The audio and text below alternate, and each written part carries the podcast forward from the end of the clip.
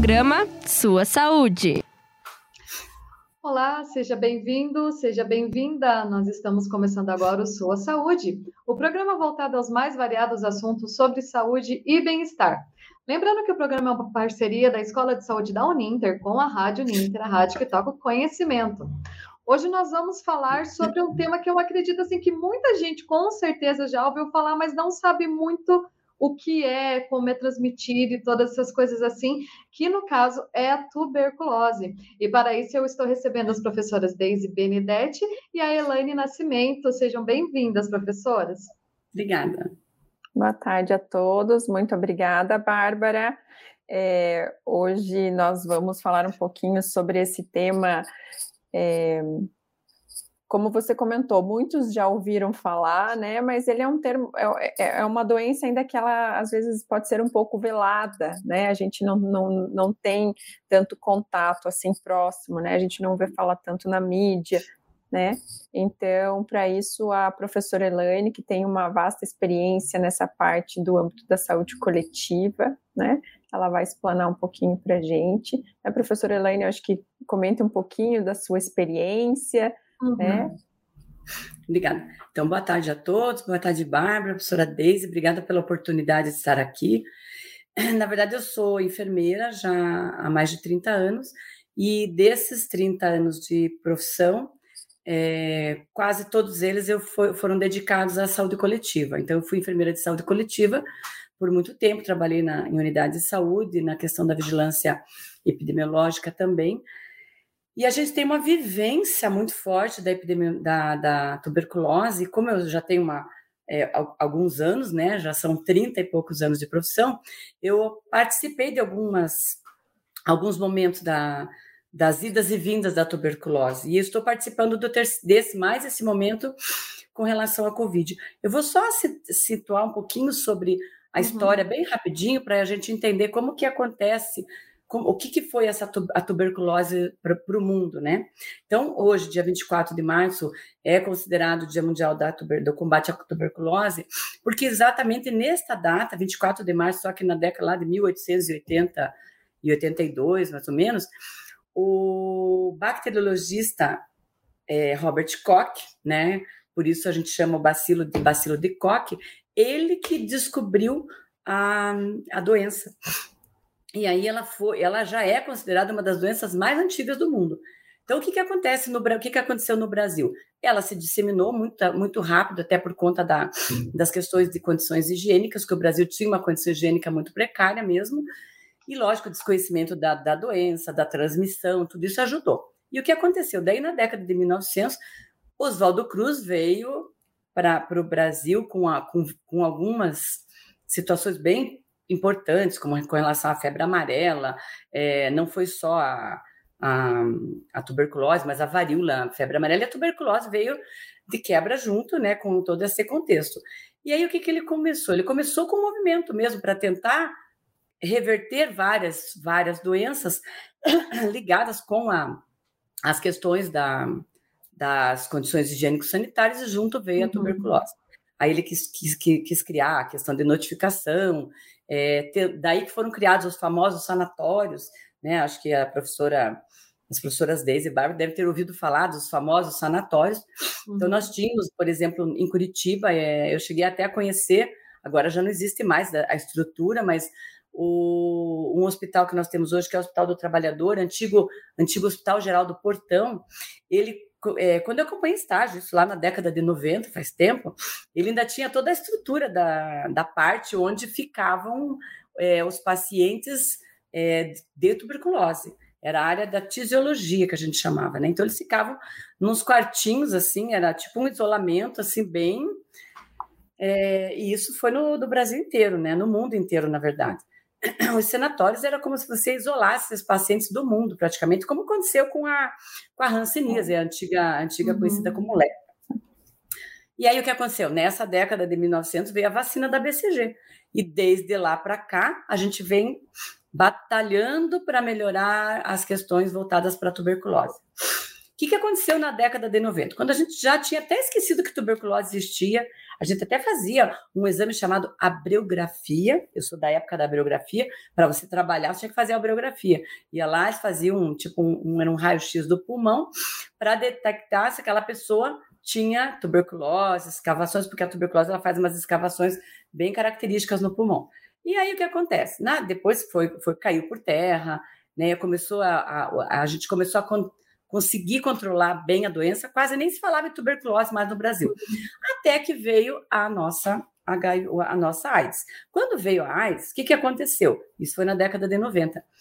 O aumento foi muito grande do, do número de, de, de, de pacientes com HIV que a, começaram a apresentar a, a tuberculose. Então, ela veio agregar aquela doença mais essa situação. Então, nós tínhamos duas situações dramáticas na década de 90. Eu participei desse movimento, que foi o HIV, advindo do, advindo do HIV, com a, o aumento do número de casos de tuberculose. Então, a, a, saúde coletiva, a saúde pública teve que ter uma movimentação muito rápida e muito grande no mundo. Isso não foi só no Brasil, né? Foi a nível mundial. Então, o que aconteceu? Nessa época, a Organização Mundial da Saúde criou um plano emergencial para o controle da tuberculose. E que daí veio junto, logicamente, um plano para o HIV. Eu me lembro que aqui no Brasil a gente teve uma capacitação que, junto com a capacitação do HIV, porque também era uma novidade, né? É, a doença começou na década de 80, 85, 86. Eu lembro que eu ainda estava na faculdade. E daí começou essa, essa crise. Então, eu tenho HIV e eu tenho a, a tuberculose andando juntos. E a HIV ainda era uma doença Tipo, a gente ainda não conhecia, num contexto todo, é, a questão de, medicamentos, de tratamento, era tudo muito ainda insípida, né? Já tinha, mas era uma coisa assim que tinha muito a crescer ainda. Então, foi uma repercussão mundial muito forte essa, esse momento. E aí a gente fez o quê? Se investiu muito dinheiro em tratamento, em diagnóstico precoce, e com isso a gente foi conseguindo o quê? Estabilizar o número de casos, tanto de HIV quanto de tuberculose, mas vamos focar nos casos de tuberculose, e a gente uhum. conseguiu daí disseminar, é, diminuir essa disseminação que estava da tuberculose no mundo. E aí, aí a gente entra na nossa atualidade. Querem perguntar, não sei se querem falar alguma coisa, eu posso continuar? Eu só queria fazer uma complementaçãozinha com isso que a professora é que eu falo Elaine está falando. que ela estava falando aqui, é só para lembrar que no caso da Organização Mundial de Saúde, né, ela não tem medido esforços em, em ações de prevenção, diagnóstico, tratamento e incentivo à pesquisa para mitigar e erradicar a tuberculose até o ano de 2030. Isso mesmo, professora Elaine? Então, é isso, exatamente. Isso aí é uma coisa bem que nós, é, nós já não vamos conseguir atingir a meta. Eu já vou falar das metas. Vocês vão ver que nós ainda perdemos as metas por conta da pandemia, porque essa uhum. teve uma, eles tiveram uma reunião e essa reunião ocorreu antes da pandemia. Então a previsão era uma coisa que a gente vai ver, eu já vou falar dos dados que não nós não vamos, eu acho que a gente não vai conseguir atingir as metas, infelizmente. Então o que que aconteceu com a, pande, com a vinda da pandemia? Ela reverteu todos esses anos de progresso global, que é a nível mundial, do combate à tuberculose. E daí, depois de décadas e décadas que a gente foi diminuindo a mortalidade e o número de casos da tuberculose, nós começamos a ter de novo o aumento do número de casos e do número de mortes. Então, esse relatório da Organização Mundial da Saúde de 2021 é que trouxe essa informação.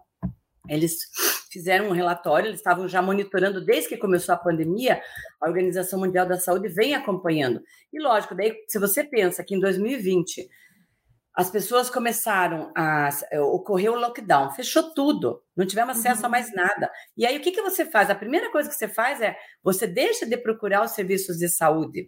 E os serviços de saúde começaram a se voltar inteirinhos para a Covid. Então, nós tivemos que. Eh, esse relatório de 2021 trouxe que muito mais pessoas morreram de tuberculose em 2020 e com muito menos pessoas diagnosticadas, o que é muito pior, porque essas que não foram diagnostica, diagnosticadas vão trazer, vão, vão disseminar a doença para mais pessoas. Então, o que eu tenho? Não tenho, em 2019, a gente tinha muitas pessoas sendo diagnosticadas precocemente, e aí a gente trata a pessoa, o paciente e monitora todos os seus contatos. Então, isso faz com que a gente não tenha um, uma, um aumento muito grande do número de casos. Em 2020, a gente infelizmente perdeu esse, esse contexto. O que, que aconteceu? Os gastos gerais com, as com a doença também diminuíram, porque eles pegaram todos isso mundo mundial, os governos, os governantes pegavam os dinheiros que, as, o, ou seja, aquilo que foi de, definido que era verba para para a tuberculose, vamos gastar na Covid, porque tinha que tirar de algum lugar. A Covid estava matando, a gente sabe que todo mundo passou por essa situação e sentiu na pele. Né? Então, o que aconteceu? O primeiro desafio que eles viram foi exatamente quando ocorreu a interrupção do acesso aos serviços de saúde. E com isso o quê? A, e também a redução dos recursos. E aí, muitos países, esses recursos humanos, financeiros, estruturais, foram realocados tudo para a Covid. E aí, a tuberculose ficou perdida nessa história. Não se deu mais. E não foi só tuberculose, se a gente pensar em, todo, em várias uhum. doenças, na, no período da Covid e da pandemia, a gente vai ter isso, um reflexo muito forte, provavelmente agora esse ano que vem, eles vão fazer um levantamento de, de muitas doenças, e não só doenças transmissíveis, mas doenças crônicas também que precisariam ter sido monitoradas e ter sido diagnosticadas é, com, precocemente que não foram. Né? Infelizmente, isso a gente sabe que vai acontecer. Um outro desafio também é a gente ver que essas pessoas têm lutado para buscar atendimento. E com essa questão do lockdown que teve, muita gente deixou de ir, porque não tinha para onde ir. Eu não tenho acesso. Hoje só se fala em Covid. Se eu for para o hospital, eu tenho que ter suspeita de Covid. Eu estou com tosse, e aí a minha tosse é Covid ou é tuberculose. Muitas dessas diagnósticos se perderam mesmo. E aí o serviço de tuberculose, eles, eles, eles foram, foi um dos que foi interrompido né, em 2020, como tantos outros, e isso foi dar, vai com certeza dar um impacto da gravidade, um aumento da gravidade da, da nossa tuberculose. É, a gente, é, eu trouxe uns dados que a gente que eu peguei lá desses relatórios da, da Organização Mundial da Saúde. Ela traz uhum. que em 2020 cerca de um milhão e meio de pessoas morreram por tuberculose. Então é um número muito alto, porque a gente tinha um número muito mais reduzido com relação às mortes. Então o que aconteceu? Eles, eles trazem que o aumento é, do número de mortes de tuberculose ocorreu principalmente nos 30, eles têm 30 países que eles chamam que são os países que têm maior carga da doença. Claro que o Brasil está dentro dos 30 países com maior carga da doença, né? Não podia ser diferente, né? Infelizmente. Então, o que, que acontece? Esses países tiveram, foram, de, de todos aquele um milhão e meio de pessoas, mais de 80% estavam dentro desses 30 países. Então, a gente tem já, é um país que já tem um número alto de doen da doença, e aí você tem uma projeção muito maior, e aí a gente fica realmente é, sem era nem com essa história da, da, da Covid.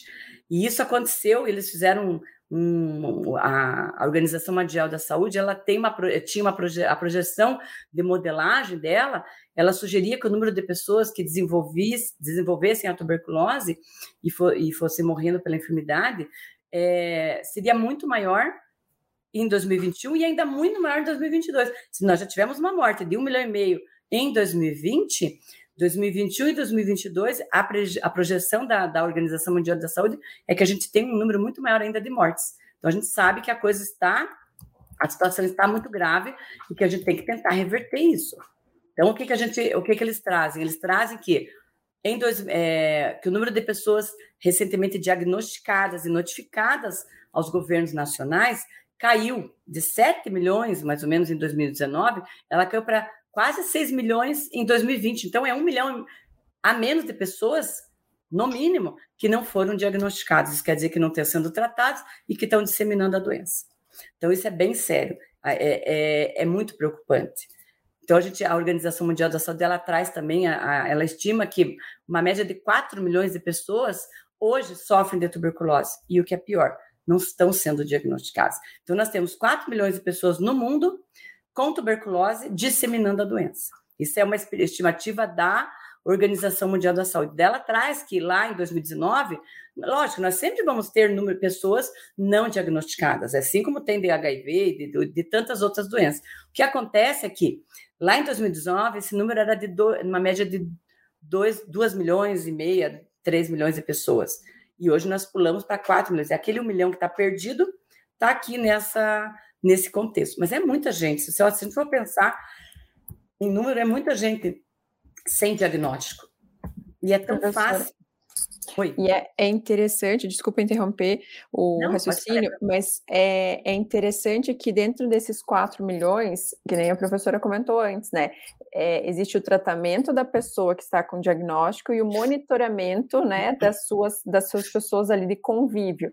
Então, dentro uhum. desses 4 milhões, ainda a gente é, pode ter um número muito maior se a gente for pensar que as pessoas geralmente moram com mais, tem mais uma pessoa que, que tem o seu uhum. convívio, ou às vezes uma família que tem quatro pessoas, né, ou mais uhum. pessoas. Então, esse número, ele quase triplica, quadriplica, né, esses quatro Infelizmente. Milhões. E é, é uma coisa bem séria, é, é bem preocupante mesmo. A Organização Mundial da Saúde está muito preocupada. E os governos também. Só que agora que a, que a, que a Covid começou a baixar a poeira, é que eles estão pensando nas estratégias. Então, o que, que acontece? É, a gente vê que tem paciente. Qual que é o maior problema? São os pacientes que interromperam o tratamento, que a gente sabe que nesses montantes a gente nem está citando aqui, porque até porque eu não achei números que trouxessem quantos pacientes abandonaram o tratamento, porque existe o abandono do tratamento. Então a gente tem, até estava conversando, nós estávamos conversando um pouquinho antes da, da, da live, né, com a, com a Bárbara e a professora Daisy sobre o tratamento supervisionado. Então, é aquele que você vai uhum. lá, você dá o remédio para o paciente, o medicamento, espera ele engolir o medicamento. Isso é uma. É, é, o Ministério da Saúde no Brasil ele, ele estimula esse tipo de, de ação, porque eu tenho certeza que o meu paciente está tomando, está, está sendo medicado. Então, esse tratamento pode ser na unidade, pode ser na, na residência, no entorno do domicílio, e isso faz com que a gente tenha, assim, uma segurança de que eles estão sendo tratados. Mas na pandemia, tudo isso caiu por terra. Então, o paciente não ia na unidade, a unidade não ia na casa do paciente, porque existe todo aquele, existiu todo aquele contexto. Então, hoje, é, a gente teria que ter, e provavelmente daqui a pouco vai, vão sair os dados, de quantos abandonaram, quantos pacientes abandonaram seus tratamentos. Porque não foi na unidade, a unidade não conseguiu ir atrás, todo por culpa daquela, do, da, da, dessa, da Covid. E isso vai interferir. Nós vamos ter pacientes multiresistentes. Isso quer dizer o quê? Aquele medicamento não vai mais fazer efeito. Então, nós vamos ter que ter os planos B e C, que são outros medicamentos mais é, de outras formulações, para dar conta disso, né? Então, a gente sabe que já sempre existiu o multiresistente, mas eu acho que agora é o momento que a gente vai, infelizmente, ter um problema maior, porque dentro do, do, do protocolo de atendimento da, da tuberculose, quando ele abandona o tratamento, ele volta, quando ele volta, ele volta para um outro tipo de medicamento. Então, são várias coisas que vão acontecer, né, que vão é, pipocar nessa, nessa nossa batalha contra a diminuição da, da tuberculose novamente. E hoje, como é o Dia Mundial da Tuberculose, nós temos mesmo aqui pensar né, é, nesse, nesse conjunto de fatores e o que, que nós podemos fazer para ajudar a diminuir esse impacto. Né? Então, a gente quer a melhoria. E o relatório, como a, a Bárbara colocou, em 2000, até 2030, deveríamos ter um número muito diminuído uhum. de, de tuberculose. Então, eles fizeram nesse relatório toda uma discussão é, foi uma, a primeira reunião de alto nível, que eles chamam das Nações Unidas, e sobre a tuberculose. Então, eles tinham essa, essa, essa reunião, tinha uma, um, um, vamos dizer assim, uma perspectiva até 2023, ou seja, nós temos menos de um ano para atingir uma meta muito difícil. Então, nesse relatório da, da, da, dessa, dessa reunião de alto nível, que eles chamam, né, eles pedem para os países implementarem medidas urgentes para restaurar o acesso aos serviços essenciais de saúde. Então, é, complementando essa, lá eles diziam até 2023 tinha que diminuir é, o, o, é, o, número de, de, casos e de mortes por tuberculose. Não vamos conseguir. Agora o foco é outro. O foco agora é a gente pensar que nós temos que realmente é, implementar outras medidas urgentes para que a gente consiga diminuir essa esse, esse número grande de pacientes que estão com, com tuberculose e não sabem. E aí, então, o que acontece? Que desde a declaração da Covid como uma emergência de saúde pública é, e de interesse mundial, na verdade, né? Aquilo foi de, de, interesse mundial. ah, eles trouxeram que o programa de, global de tuberculose da Organização Mundial de Saúde fez todo esse monitoramento desse impacto da pandemia e eles pedem mesmo que se veja as questões, porque a gente sabe que não envolve só a estrutura financeira do SUS, por exemplo, mas eu tenho que trabalhar, abordar questões é, determinantes sociais, eu tenho que abordar uhum.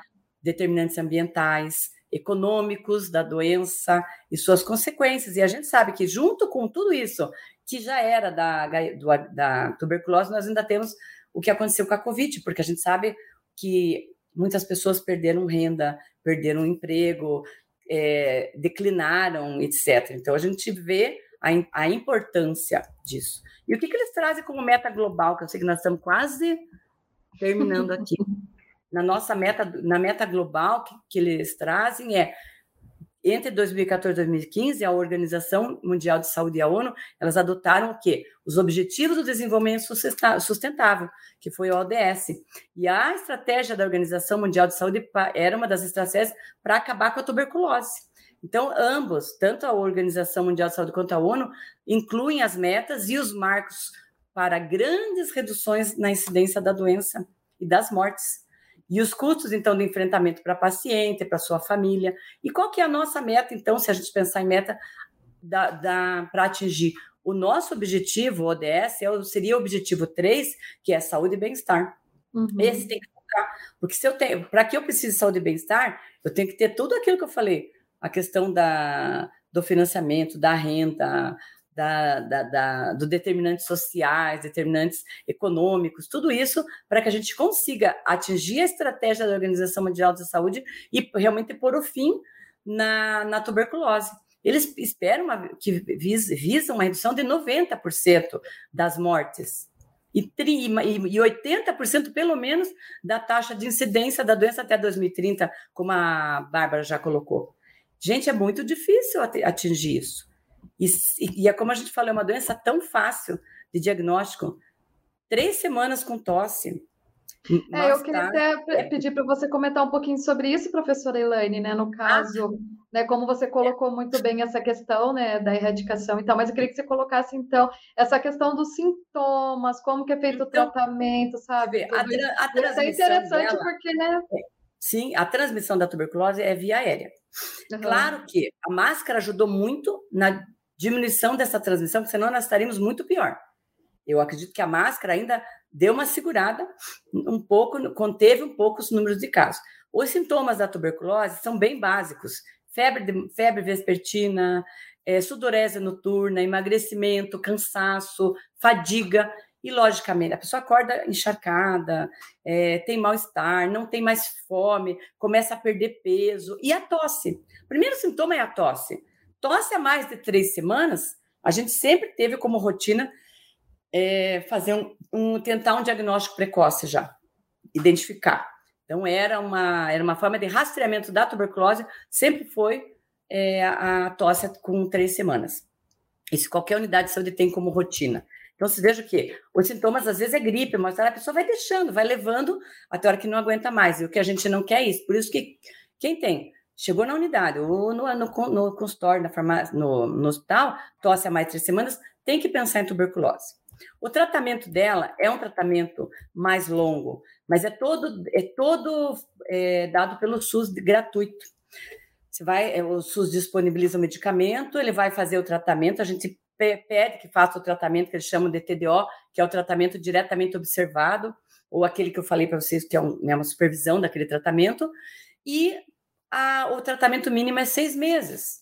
Ah, é, é difícil, mas é, é, necessário. Então, tem que tratar, e ele tem que ser esse tratamento de seis meses. Começou o tratamento, dali algumas semanas, repete o exame, deu negativo, ele já não está mais transmitindo, já não, não tem mais risco para quem ele, com quem ele convive. Ela é uma doença muito social, a gente sabe que ela é cultural, então as pessoas têm Ai, sabe que a tuberculose, mesmo que esteja em tratamento, ninguém quer falar. Então a gente tem que tentar desmistificar isso também. Né? Mas eu sei que é difícil, mas a gente tem que insistir. E a prevenção, gente, a prevenção o que, que é? A vacina né, da BCG, que é feita hoje gratuitamente, está disponibilizada no SUS.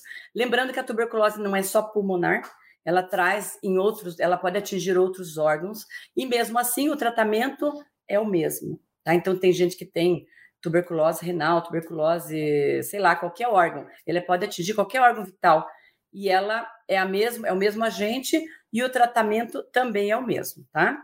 E a prevenção não tem, é vacina, é condições, ambientes abertos, arejados, e quando tiver número, algum suspeito, com três semanas, tosse a três semanas, é fazer o exame e procurar o atendimento médico. Seria mais ou menos assim, é, assim, basicamente seria isso. Não sei se querem comentar alguma coisa. Falei demais. Professora Deise, quer fazer algum comentário, algum conselho, algum apontamento? Não, eu acho que a professora Elaine abordou bastante, né? É, professora Elaine, eu acho que daria para informar, por exemplo, é, essa pessoa, qual que é o período dela de transmissibilidade? Por exemplo, a pessoa está com tosse há três semanas. É, o, o que, que ela deve fazer? Ela deve permanecer em isolamento, né? Uso de então, máscara. Então, é, a transmissibilidade, logicamente, se foi com, uhum. comprovado que é a tuberculose, quem vai determinar, o que vai determinar exatamente a transmissibilidade é o BK, é aquele teste, o exame do escarro, é um dos exames que a gente mais faz, porque ele traz o número, de, eh, quanto mais cruzes, né? Ele vai pondo as cruzes, ali está a transmissibilidade dele. O que, que a gente sugere? Que seja que esteja, fez um, está com suspeita, se mantém em isolamento, mantém isolamento o ambiente, talheres, etc., tudo, até que se comprove ou não. Comprovou, é doença, ainda vai continuar mais um período de transmissibilidade até o BK dar negativo. Quando o BK dá negativo no escarro, quer dizer que ele não transmite mais. Então, normalmente a gente faz é, um acompanhamento mais, mais é, frequente do BK com um mês, dois meses, vai acompanhando. Deu negativo, esse paciente não precisa mais dos cuidados de transmissão aérea, senão ele vai ter que continuar até o BK dar negativo. Não dá para prever assim bem, uma previsão bem com, concreta, porque vai depender muito de cada organismo e da quantidade de agentes é, que ele tem. Então, quanto mais cruzes, mais transmissibilidade ele vai ter. Certo. Eu acho que acho que era isso, deu para dar um, um, panorama geral de como que a gente está nessa condição da tuberculose, do, do, tratamento, sinais que a gente deve estar tá atento, né? Uma vez que a professora Elaine explicou muito bem, é, nós tivemos um aumento no número de, de mortes, né? De óbitos por conta da doença, uhum. é, bem como um aumento do número de casos, né? Então, ficar atento, né? É verdade. Temos que refazer nossa nossas metas, porque senão não vamos atingir a meta, não.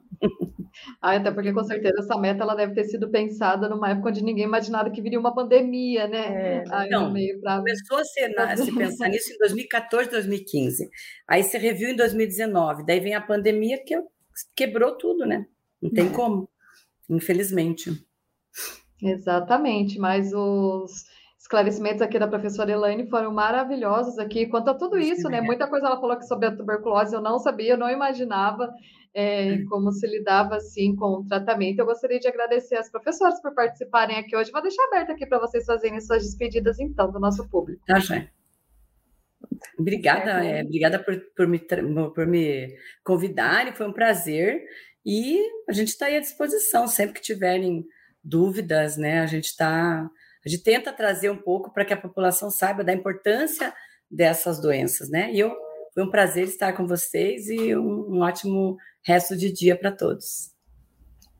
Obrigada, Bárbara. Só tenho a agradecer. Obrigada, professora Elaine, né, por, por, por nos esclarecer várias, várias dúvidas, né, trazer um pouquinho, resgatar dessa doença que a gente tem, talvez lá no nosso subconsciente, aquela ideia, né, de uma doença é, que deve ter um isolamento, né? Que o paciente ele vai ficar isolado num sanatório, né? Toda uma doença que tem um estigma, né? É. Mas nós já estamos no em 2022, a gente precisa quebrar esses preconceitos, esses tabus para com essas doenças e entender que é uma doença que tem diagnóstico, que tem tratamento sim, e que passado esse período a pessoa vai estar com no seu convívio normal, vai restabelecer a saúde, né? Tudo normalmente. Então, e que não precisa esperar os seis meses, né? Porque é, é, a gente tem muita dificuldade com isso. As pessoas vezes acham que tem que esperar os seis meses o tratamento inteiro para se sentir segura de estar perto daquela pessoa, e não precisa. a partir do momento que o exame do BK deu negativo, ele não transmite mais. Ele tem que continuar o tratamento, porque a, a, a, doença ainda está lá no pulmão dele, mas ele não faz mais a transmissão. E isso que é importante reforçar, porque a gente tem muita dificuldade é, para retorno ao trabalho, porque as pessoas uhum. no trabalho, no convívio do trabalho, não querem aceitar essa pessoa de volta. É bem como você falou, é um estigma. E a gente tem que quebrar esses estigmas mesmo. Bom, já se, a gente se despediu e voltou a falar, mas agora tchau. Falei exatamente. Mas então vamos finalizar aqui com a fala que com a professora Elaine que ela disse, né? A gente tem que quebrar esse estigma assim, questões de saúde, né? A gente já está em 2022, vamos parar com esse preconceito e saber que a maioria de todas as doenças que a gente vê, elas têm tratamento, tem cura, né? Tratamento gratuito, né? Graças ao nosso Isso. SUS, então Vamos se prevenir, vamos se cuidar, vamos fazer tudo certinho e direitinho. Obrigada, Deise, Elaine, pela participação aqui hoje. Obrigada a todos que acompanharam. Obrigada. Lembrando que as edições do programa ficam salvas aqui nos nossos canais Facebook YouTube e também no Spotify. E na próxima terça-feira a gente volta com mais uma edição do Sua Saúde na Rádio Ninter, a rádio que toca conhecimento. Até lá! Programa Sua Saúde.